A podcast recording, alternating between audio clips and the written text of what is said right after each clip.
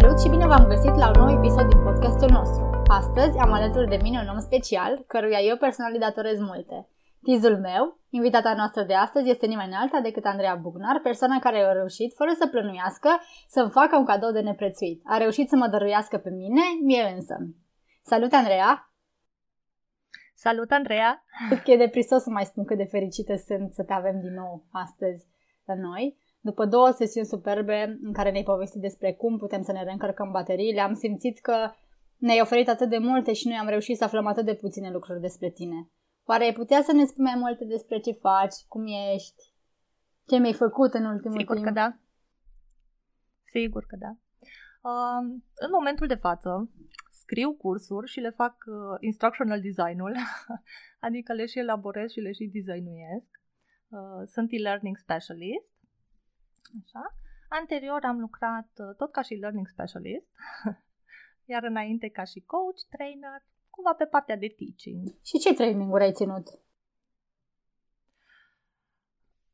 Uh, așa, am ținut uh, partea de soft skills, deci training pe partea de soft skills, aici cam tot ce presupune soft skills, de la, nu știu, public speaking, uh, autocunoaștere, uh, comunicare cu clientul, uh, diverse. Oricum din categoria soft skills, cât și din categoria hard skills. Acum pe hard skills în domeniul HR, în domeniul consilierii, în domeniul educației financiare, why not? E foarte în vogă da? subiectul ăsta în ultima vreme. Da, și pe bună dreptate. Pe bună dreptate.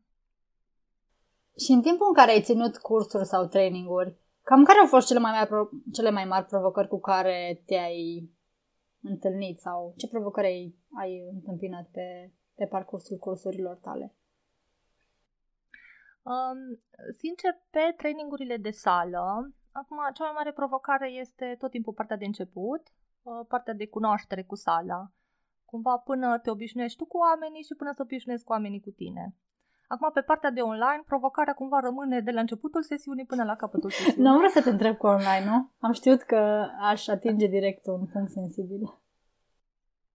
Da, pe online uh, trainingul seamănă ca un fel de monolog în care tu spui gluma, tu râzi la ea, tu spui informația, tu te miri, deci cumva nu, nu ai nici cum feedback-ul sălii, lucru care e destul de important pentru un trainer, așa că încerci să dai tu ție feedback pentru motivare. Și automotivare. Da, cam, cam astea. Da, și automotivare, exact.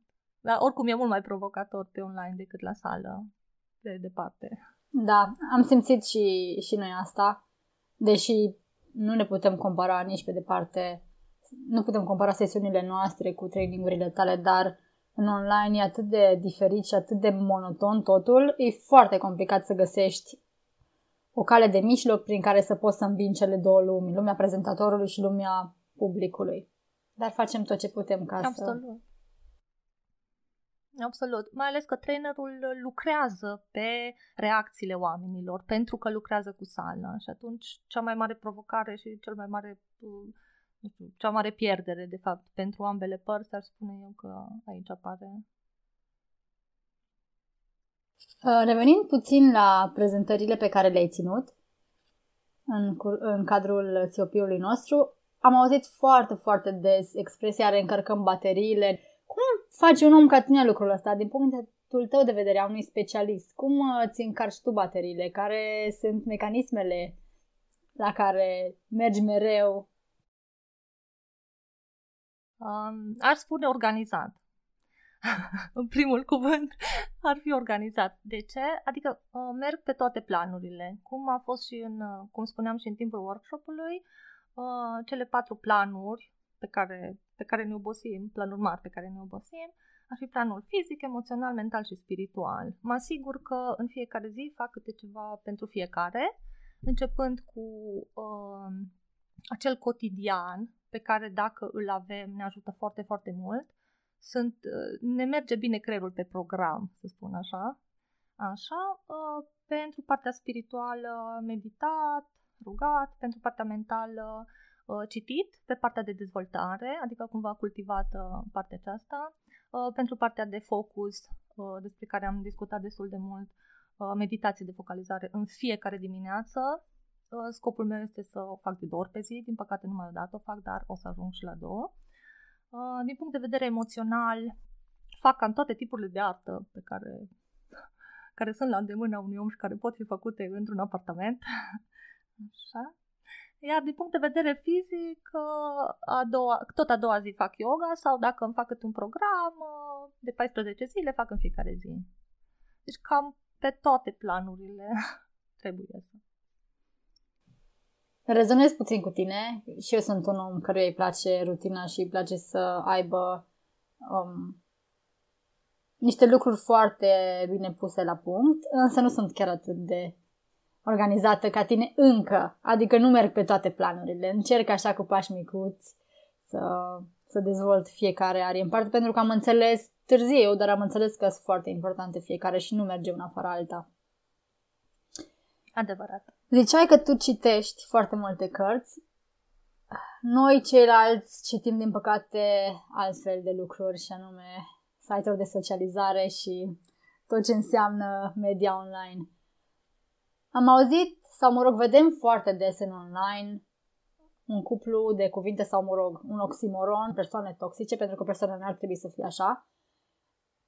Ce înțeleg eu prin asta, genul de persoane care te obosesc, te epuizează și pur și simplu îți iau toată energia când stai în preajma lor. Eu personal pot să spun că am avut de-a face cu astfel de oameni și eu cred în asta, dar m-ar interesa exact ce crezi tu. Crezi că există astfel de persoane sau e doar în capul nostru și uh, tot asta provine din modul în care ne gestionăm sau nu ne gestionăm emoțiile? Um, acum, uh, sintagma, sintagma de care spuneai tu, cu persoanele toxice, um, eu aș spune că este de fapt un concept umbrelă pentru starea pe care noi o simțim în anumite relații sociale.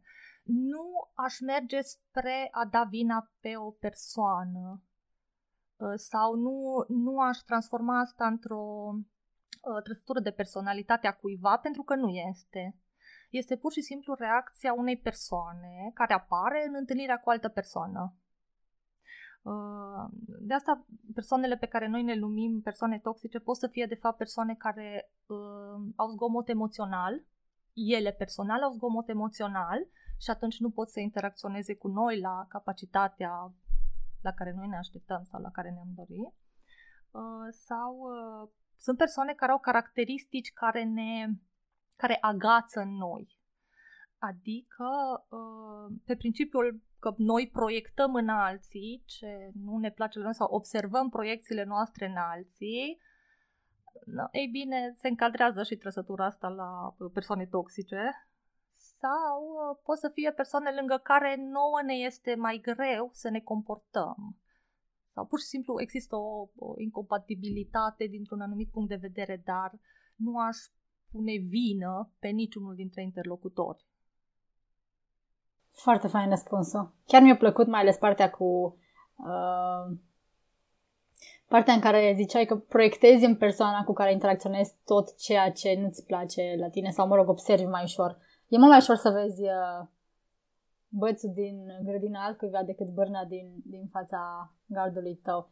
Ai pomenit la un moment dat, atât în prezentarea ta cât și mai devreme, despre zgomot emoțional. Oare poți să ne spui mai pe larg despre cum poți să gestionezi asta?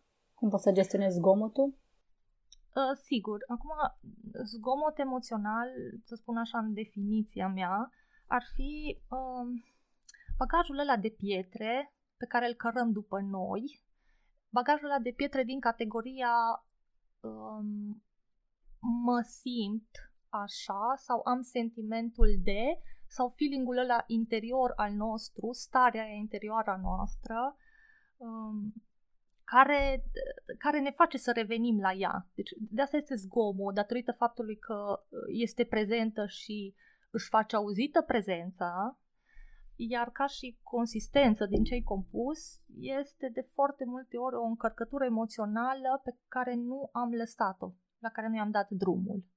Acum, ce putem face foarte diferit uh, în funcție de la persoană la persoană. De exemplu, ce fac eu în situații de genul ăsta, uh, fac curat în dulap automat sau fac o baie automat. Deci nici măcar nu mai stau să mă gândesc și fac asta de, de când sunt mică. Deci cumva mecanismul meu de coping care mi s-a dezvoltat automat a fost ăsta. Autoapărare, Acum, spune. Exact, sau un mecanism de adaptare, de fapt. Uh, acum, fiecare, cumva fiecare își revine sau fiecare devine fericit sau se calmează de la diferite lucruri. Uh, cumva am, cel puțin pentru mine, eu am câteva cărți la care apelez doar în acele momente.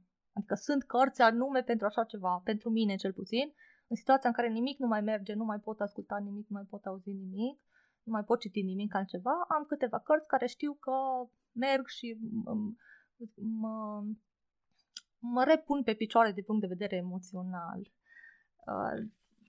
Uh, acum, la partea asta emoțională, eu aș recomanda fiecăruia să-și găsească lucrurile care, care îl fac fericit îl sau o fac fericită. Și îți diferă foarte mult.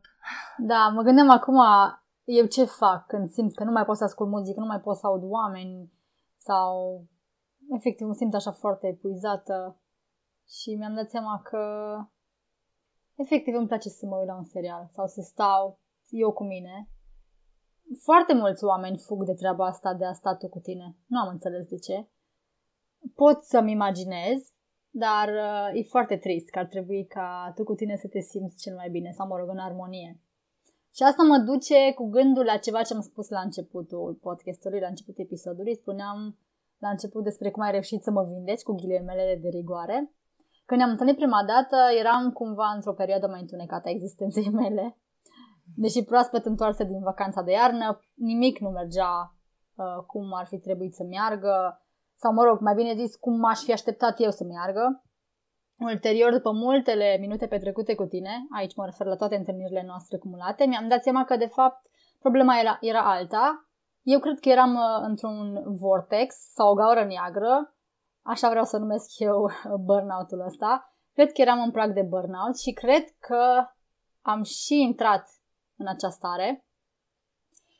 Din păcate n-am știut să gestionez atât de bine asta și nici măcar nu mi-am dat seama că urmează să se întâmple asta. Oare care ar fi semnele, primele semne de burnout? Sau cum poate cineva să-și dea seama că, uite, te limita, urmează să se întâmple, ia o pauză, fă trei pași înapoi, dă-ți cu apă pe față și revinoți. Acum, problema cu burnout-ul este că chiar la început, deci, cumva el apare în urma unei insistențe prea mari, fără să ne dăm suficientă odihnă într-o direcție. și atunci burnout-ul apare exact în momentul în care eu pot să descriu mă simt epuizat, eu atunci aș spune, aș pune un pic stop și aș sta și aș cugeta și aș face ceva în direcția asta. Deci cam acolo ar spune eu că e momentul în care încă se mai poate face ceva, adică încă putem reveni. Acum, bine, sunt foarte mulți oameni care, care din păcate nu au sesizat asta și cumva tema workshop-ului asta încerca să facă, să ne ajute să sesizăm momentul ăla în care suntem în cădere liberă sau ne putem întoarce, putem face ceva în direcția asta. Dar ca și descriere aș spune că în momentul în care simțim această stare de sfârșeală sau putem spune despre noi că mă simt epuizat, ar cam fi momentul să ne oprim. Eu n-am mai apucat să mă opresc. M-am tot dus și m-am dus. Dar important e că... Cam asta se întâmplă. Important e că suntem, suntem ok, noi ca oameni spiritual și fizic, psihic, uh, sunt cele mai importante aspecte ale vieții unui om, cred eu. Cam astea ar fi întrebările noastre. Eu îți mulțumesc foarte, foarte mult pentru, pentru tot. Îți mulțumesc și pentru astăzi, pentru minutele pe care ni le-ai oferit iar. Și, sincer, abia aștept să te, să te revăd. Cine știe unde ne mai întâlnim? Nu se știe. o zi frumoasă. La fel, îți doresc. Iar noi uh, ne revedem sau ne reauzim la următorul episod. Vă așteptăm cu drag. O zi frumoasă.